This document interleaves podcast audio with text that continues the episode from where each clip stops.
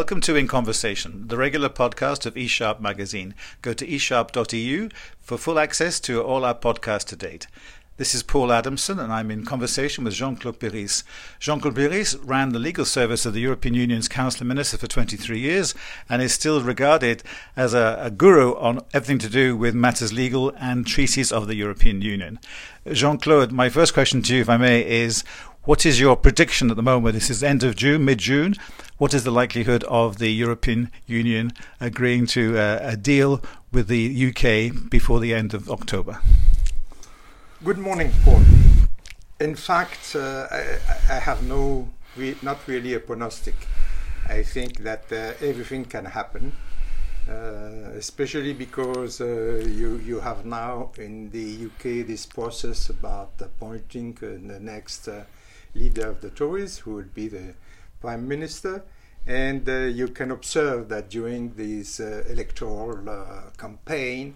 Uh, uh, most candidates are talking about uh, unicorns again. You know, they, they are saying that they will be elected become prime minister, go back to Brussels, reopen the negotiation, and have a best deal, no backstop or backstop modified, and so on. All this is not possible the EU has said and repeated, and the UK has signed, by the way, the, the, the, the progression until the 31st of October, saying we will not reopen the WEA, the withdrawal agreement. We will not reopen. And I think this is absolutely settled. There can be a lot of changes to the political declaration, which is annexed to this uh, agreement, which is not a, a, legally binding document. And the European Union is, as from the beginning, open to the wishes of the United Kingdom for the future of the relations between the EU and the UK. And the future relations are described as possible for the future in this political declaration. That's open. Well, you mentioned the the, the Conservative uh, Party leadership uh, contest at the moment, and of course, a lot of rhetoric at the moment because of the hustings, I suppose, amongst the candidates, with the exception of Rory Stewart, that um, no deal with reluctance might be a um, an option amongst others. Everybody wants to try and get a deal before the end of October. They're saying these candidates, but if we have to leave without a deal, uh, we'll leave without a deal. What is what is a, a no deal in practice? You can't just walk away, can you? Or can you?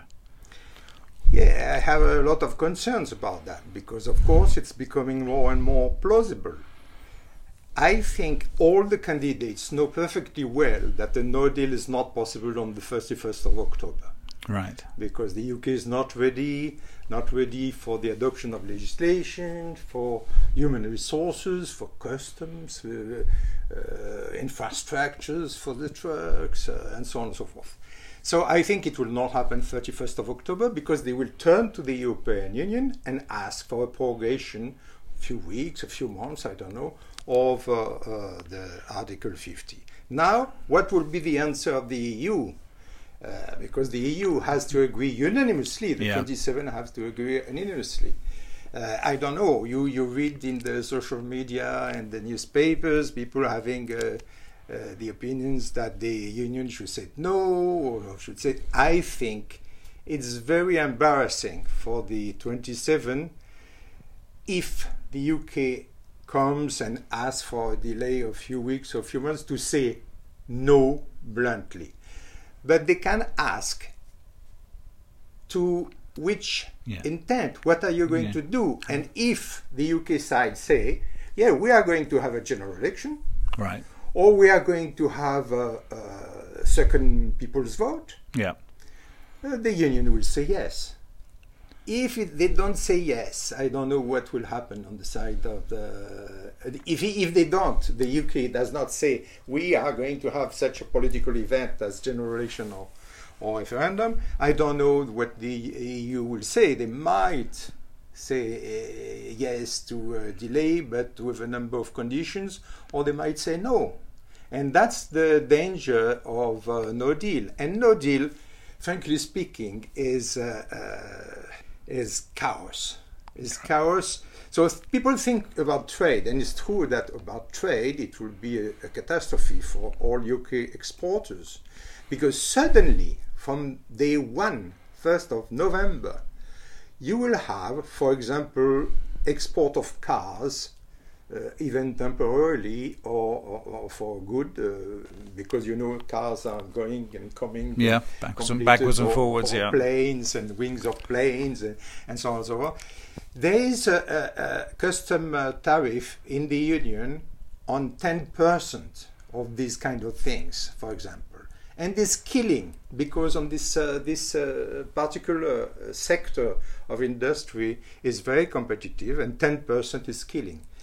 So, but you have uh, very high custom tariffs also on cheese, on uh, agriculture products, Mm. on meat, and so on and so forth. Not only the EU will apply this to the UK uh, exports towards the, the, the 27, in the event of a no deal. in the event of a no deal, yes, that's what I'm describing. Yeah. But also the EU will lose the EU agreements with all countries, Japan, Mexico, and 60 Right. others, uh, Korea, uh, Singapore, Canada, and so on, uh, where you have free trade agreements.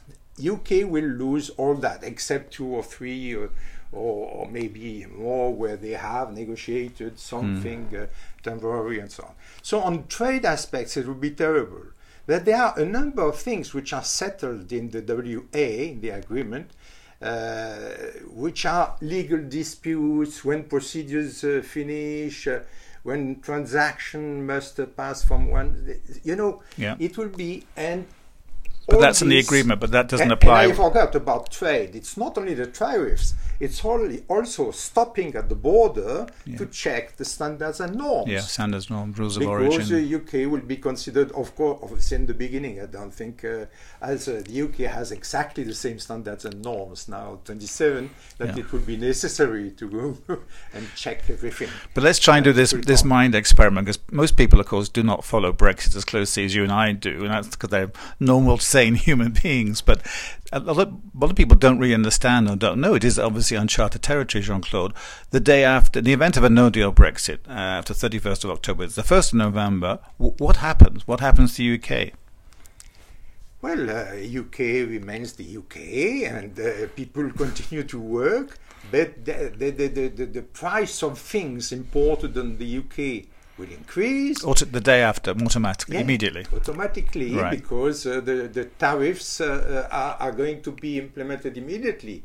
And UK will have to establish its own tariff because now it's implementing the EU tariff. Right. So they will have to have some protection, I think, on their agriculture products, on something. They can't not say at the times when people say zero tariff for everybody. That's crazy Yeah. because it will open the complete industry and but the other countries are not obliged to do that what they call a WTO deal is no deal at all and in fact actually there is no country in the world uh, implementing only WTO rules the WTO rules it's only one rule finally if Right. you don't pass an FTA Uh, Free trade agreement agreement. or custom agreement with other countries which all countries in the world do with their neighbors. If you don't, you just have to implement the same tariff to everybody in the world. Right. So they will choose a tariff, the UK, but they will implement that to the 27,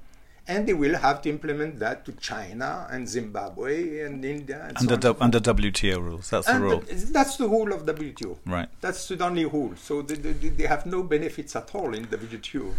so so life goes on up to a point. You know, the UK can still trade with the EU, but there'll be tariff implications. There'll be there'll be customs checks uh, on standards and norms, rules of origin, all that kind of stuff. Um, is that a price worth paying? Maybe from a Brexiteer point of view, it is. A, is it is it, is it a, a disruption which is absorbable and uh, uncontainable?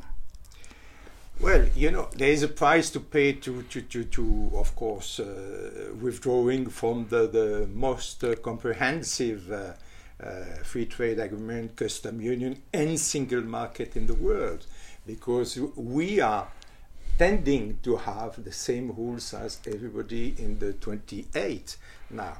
So there is a, a, a price to be paid.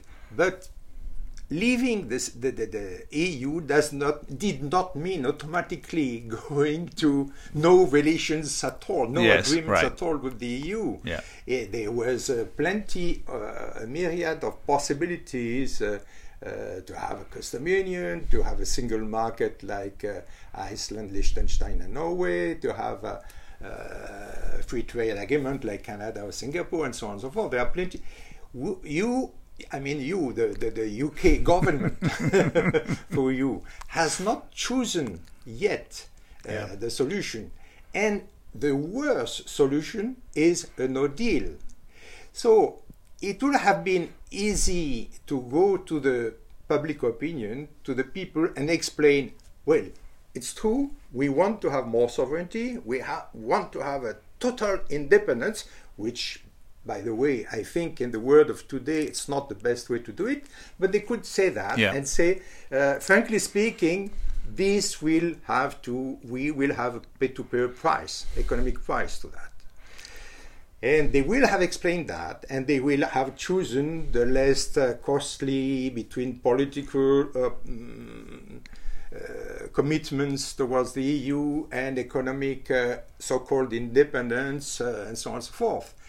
But uh, unfortunately, since the beginning, they instead of saying we are going to pay a price anyway for any of the options we will choose or have to pay a price, let's discuss which option. They have said not only you will have independence and sovereignty, uh, UK uh, greater, and so on and so forth, but we will have paradise also. We'll have everything we will have uh, continue to have the same advantages in single market. We'll have the f- goods, uh, food coming uh, with cheaper price. We'll export to China, India, uh, Commonwealth, uh, US, and so on. All that are lies. Right. And of course, it's very difficult when you have been lying since the beginning, Right. since just after three years ago. The British government has been lying. Yeah, right. And now to come and say, well, we have been lying.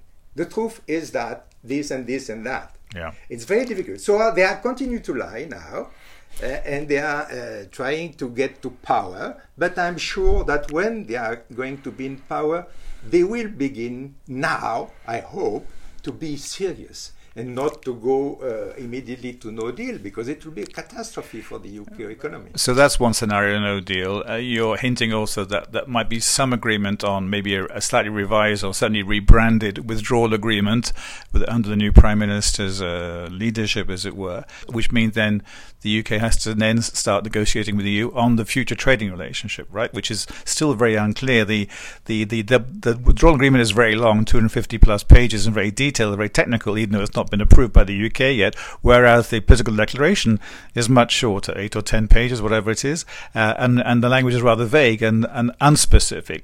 Um, wh- how, how do you imagine the scenario panning out that uh, in the event of the UK Brexiting, uh, agreeing some kind of withdrawal agreement, and then the, the negotiations start on the future relationship? How will that start looking? Well, it depends, of course, if uh, what is the goodwill on the both sides, because uh, there will be. You see there will be an agreement o- on something. I hope that there will be an agreement, but the uh, the agreement would imply that there is no change on backstop and the WA, and on this basis, all the candidates to the Tories. Uh, presidency leadership, Yeah. uh, they say that uh, we will have a change and so on. They will not have a change. And Change to- some of them change to the agreement. WA. Right. They will have a change on political declaration if they Yeah, wish. Yes, right. they might have some explanations on the WA. I don't exclude that.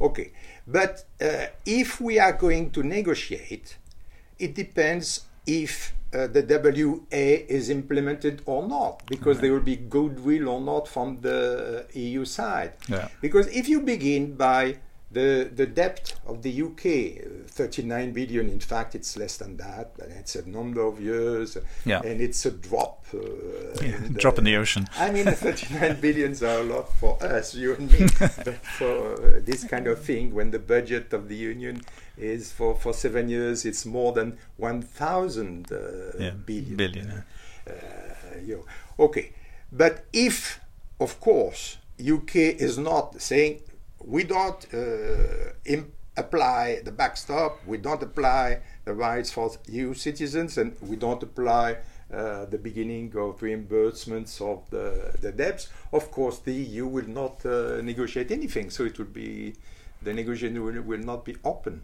The UK might be in a disastrous situation, but uh, negotiations will not be open. If negotiations open, it can be very long if the mood is not good and, uh, and so on and so forth. Yeah. But if the mood is good and you choose, I mean, the UK government is choosing clearly one path.